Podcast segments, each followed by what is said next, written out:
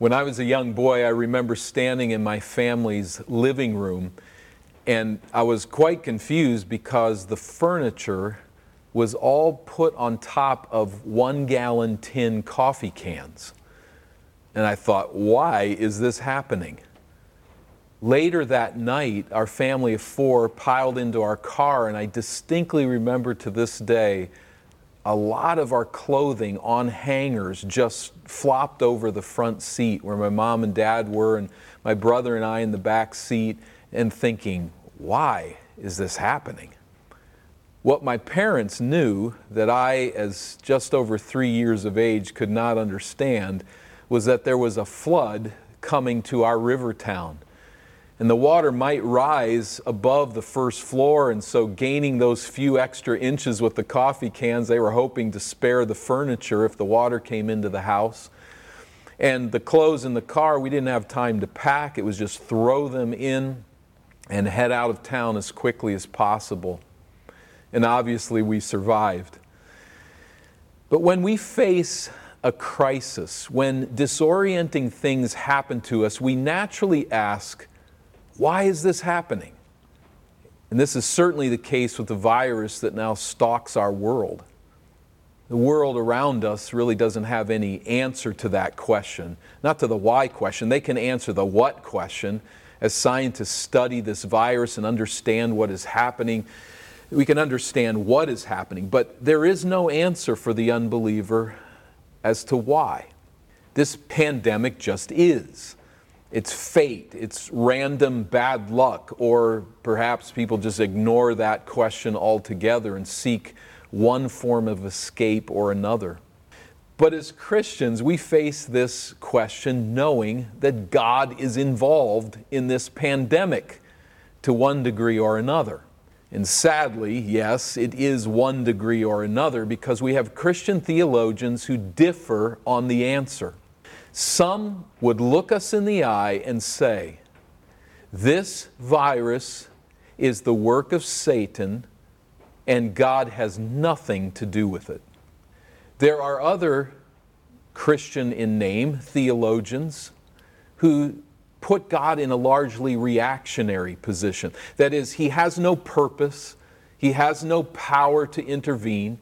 He just stands back and feels badly for us, reacting to things as they unfold and as he continues to learn and to adjust to the trials that we face. Again, there are Christian theologians in name who will look you in the eye and say this is the case. There's nothing God can do. What does the Bible reveal? Why is this crisis happening? What is God doing? How we answer that question is vital. And we do have revealed in Scripture answers. There are answers that we have, and there are answers that we do not have. And by way more of application, I'd like to address the answers we do not have at the end of this talk. But as we consider some of the answers that we do have, let's turn to the precious promises of Scripture. Lamentation chapter 3. Comes right after the book of Jeremiah, but let's make our way there in Scripture to Lamentation chapter 3 and verse 37. We have a classic statement here of why troubles come. Lamentation chapter 3, probably written by the prophet Jeremiah at a time of great calamity in Israel, a time of destruction, a time where they had been militarily overwhelmed and were suffering famine and all kinds of difficulty. In Lamentations chapter 3, verse 37, we read this. Who has spoken, and it came to pass, unless the Lord has commanded it? That is, no one issues a decree, no one initiates a course of action unless God has ordained it. Now, he's not saying that everything people choose to do conforms to God's character or to his heart's desire. But what he is saying is that even the free choices of powerful people fall under God's sovereign rule. And that had a particular point of application for the Israelites at this time. But in verse 38, the text moves more broadly. Notice it there in verse 38. Is it not from the mouth of the Most High that good and bad come? The Hebrew word translated bad here is the word ra'ah. It is often translated evil or calamities. Amos 3:6, in support of this very point, Amos asks, does disaster come to a city unless the Lord has done it? And the word done, translated done there, is the Hebrew asa, to do or to make. So no calamity, no disaster comes to a city unless the Lord has done it. Unless, as we find here in verse 38 of Lamentation 3, the mouth of the Most High has spoken it. Good and bad are decreed by the Lord.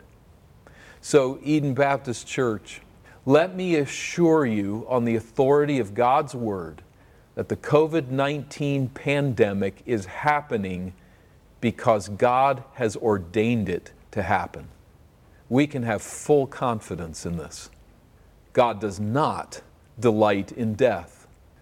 God is not morally responsible for the curse of disease or the existence of death. We are. But the point is that nothing happens in this world that God has not ordained to happen. Nothing. He's not in heaven pacing the floor wondering why this pandemic took place. He's not wringing his hands wondering what to do next. Now, please don't miss this. It's very important. God does grieve with us. The suffering that you are enduring, some far more than others through this trial, God grieves.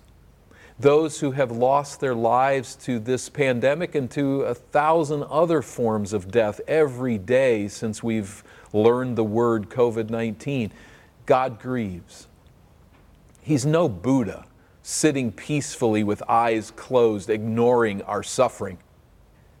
He's the God of the cross. He's the God who sent His Son to die. He's the Christ who took our place and bled and suffered and died. So we might picture it more from the standpoint of a parent who disciplines a child. God has ordained this suffering for this world. He is ruling sovereignly over it, but not with impassioned indifference. He grieves with us. He suffers as well, in some sense.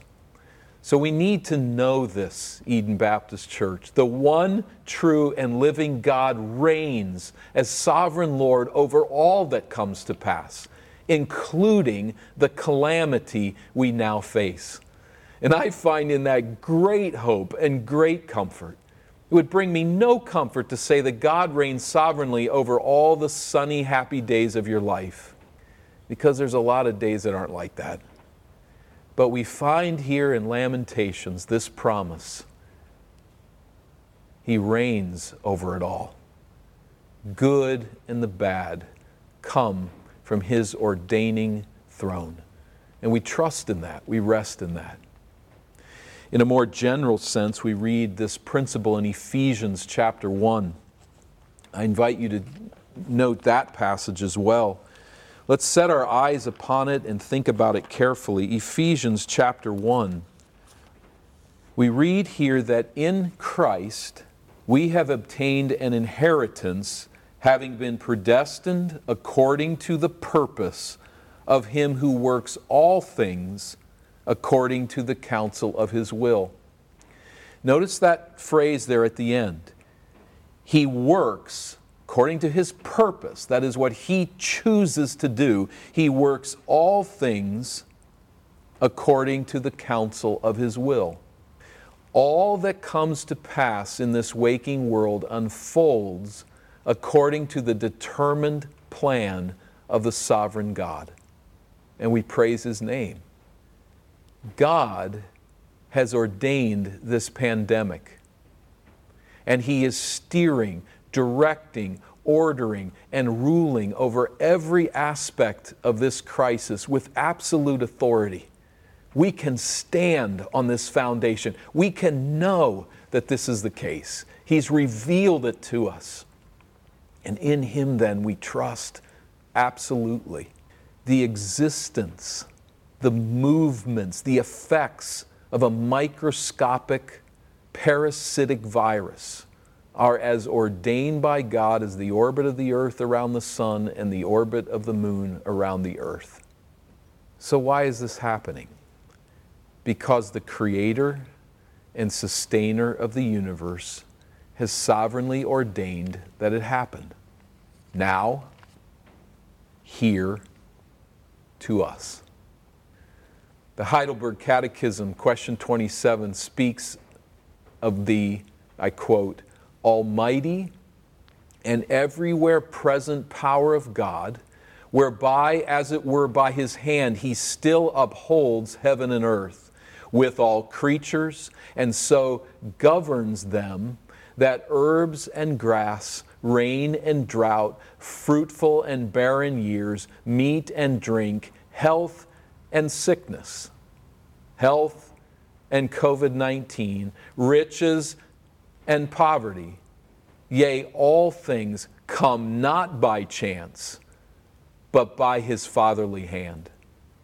In the two texts that we have read, as well as in the entire corpus of Scripture, we find this truth again and again, that all that comes to pass is ordained by the hand of our Father, brought to pass by His wise purposes.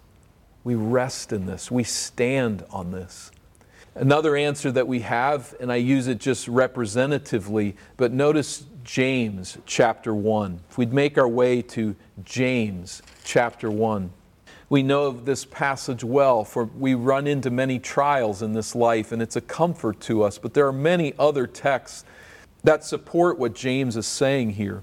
But in chapter 1 of James' epistle, verse 2, James 1:2, he says, "Count it all joy, my brothers, when you meet trials of various kinds, for you know that the testing of your faith produces steadfastness. And let steadfastness have its full effect, that you may be perfect and complete, lacking in nothing." Count it all joy. This is what God is doing as He brings you through suffering and trial. Why is this pandemic happening? God has promised us that everything that we suffer is intended by Him to deepen our faith and to mature us. I can know this. Are you assaulted by fear? I mean, honestly, there's no shame in admitting it, in confessing it. It's really good and helpful. But are you assaulted by fear? Have you lost your income? Has this pandemic shattered some of your dreams? A canceled graduation, ministry trip, over. An internship that's not going to happen, a vacation that's not going to happen. Or maybe it's just the loss of an opportunity to celebrate a birthday, an anniversary, a wedding, to attend a funeral, where our dreams have been shattered by suffering. We can be perfectly certain that our loving God intends that disappointment to deepen our spiritual maturity and grow our trust in Him. He is working in us to put our faith in Him, to grow spiritually. And if we get that, if we accept what He says that He's doing, we will rejoice. That does not mean we will enjoy the loss of a job, the shattering of a dream, a lost opportunity, as if they're good in themselves. They're not good in themselves, but a good God uses them in this fallen and cursed world to deepen our faith and our trust in Him. By severing some of the supports and the ties of this world, He enables us to deepen and strengthen the tethers to the world to come, to the heart of God, Our trust in Him can grow through the trials of life. And so He calls upon us to rejoice.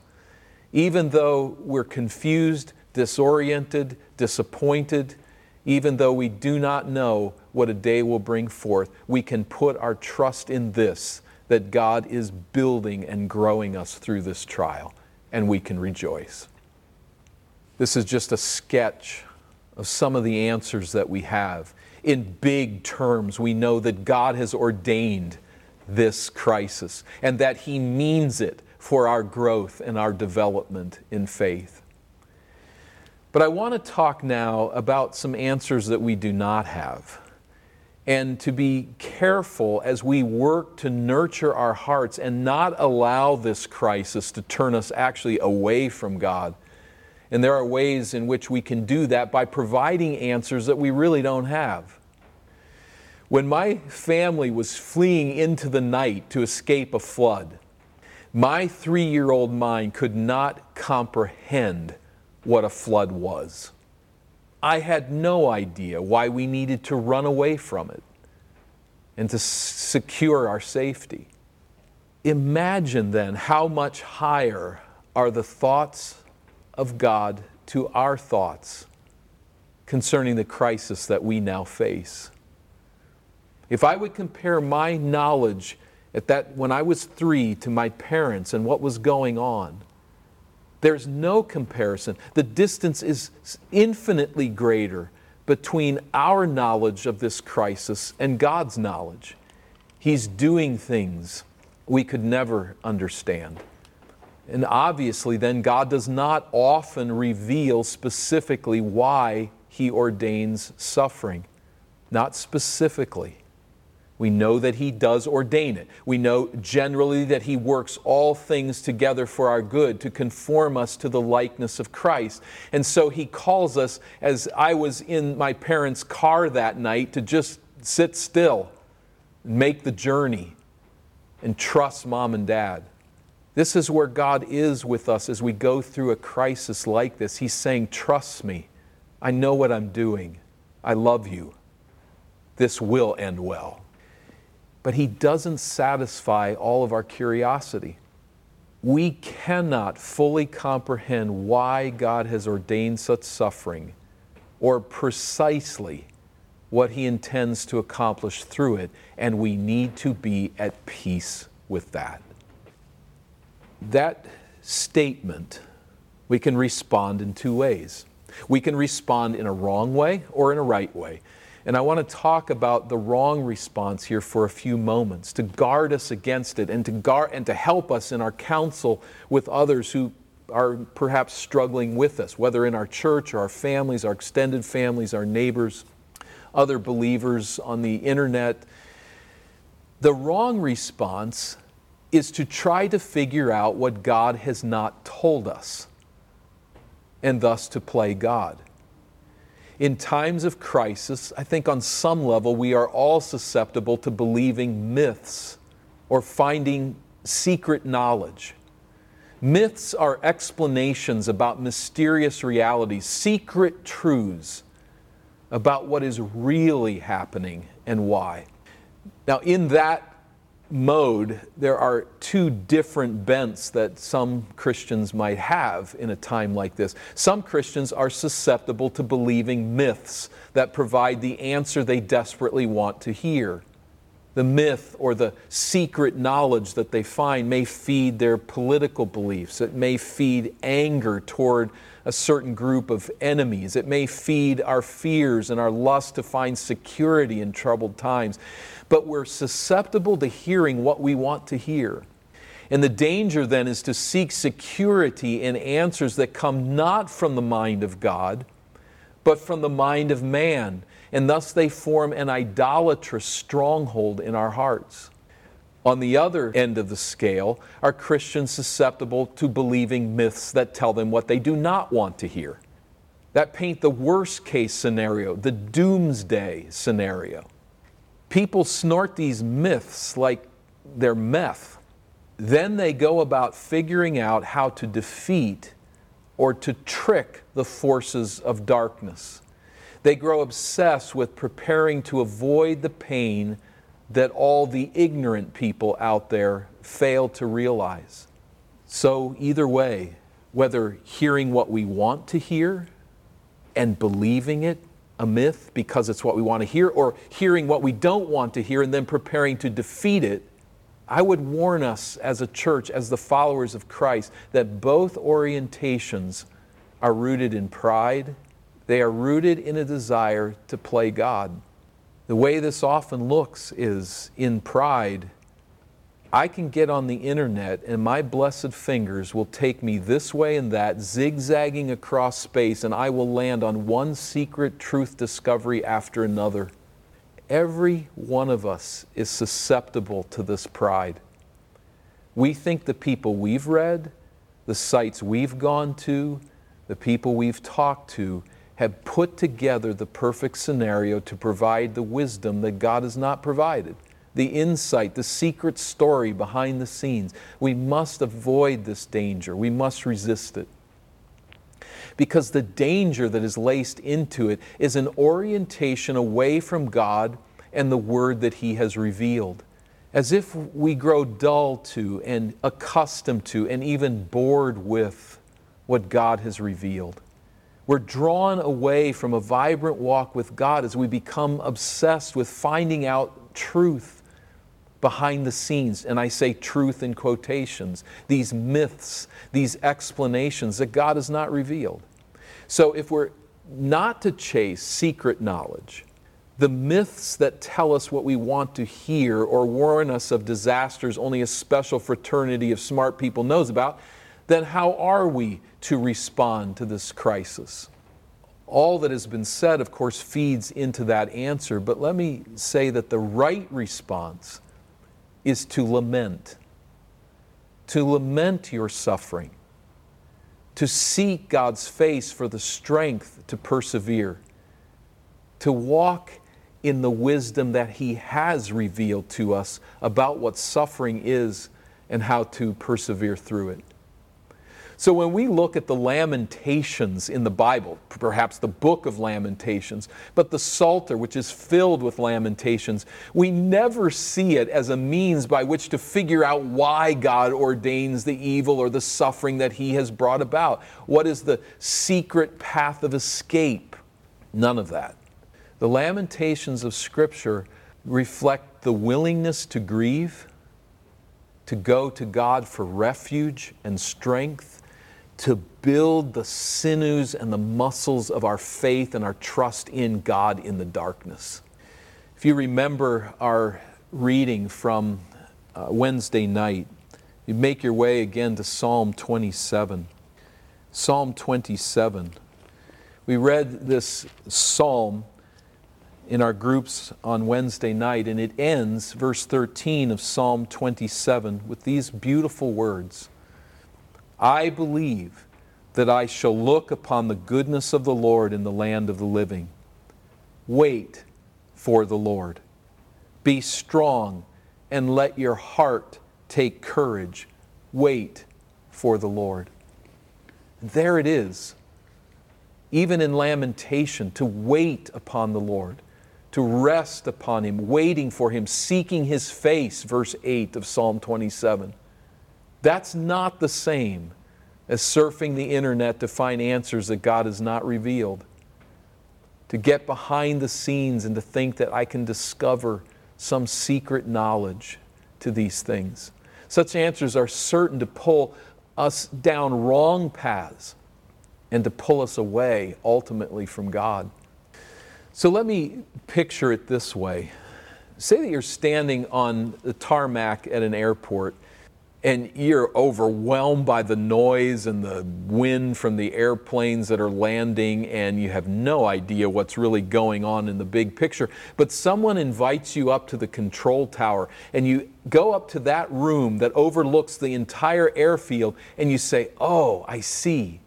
I understand why this plane is going there and this plane is going here and this one's taking off and this one's... I get the whole picture. I see how... I understand what's going on the tarmac. Some of us will be tempted, maybe all of us in places, are tempted to seek that vantage point when it comes to the suffering of life, to seek the control tower view of everything that's going on and to have this unique insight. But God does not invite us into His control tower. His thoughts are above our thoughts. His ways above our ways. We could not handle it if He did invite us into His control tower. So what does He do? What God does, to picture it, is more like put us in an airplane on the field. And He tells us to taxi along the runway, taking this turn and that, as His purpose unfolds before us. We're just looking out this window that doesn't see everything, but it sees the path in front of us, and it sees, I need to turn onto this runway or that runway, and to look at the instrument panel and to fly where God wants us to fly and when. That's a picture of what it is to walk by faith, not to get in the control tower and see everything and why it's happening, but to see what's in front of us and to trust God one step at a time on the basis of what He has revealed. The danger then is to get lured into someone else's control tower. God has not invited us into His. He's given us just enough what we need to get along the tarmac and to take off in our plane. But when we get lured into someone else's control tower, we enter into the secret knowledge of the few zealots who are smart enough to fight the forces of evil. That's going to only feed our pride, and it will burn us in the end. Stay in your airplane. Fly for God's glory. Listen to His Word. This very idea I draw from the classic book, Knowing God by J.I. Packer. Read that book if you've not read it. It's gold.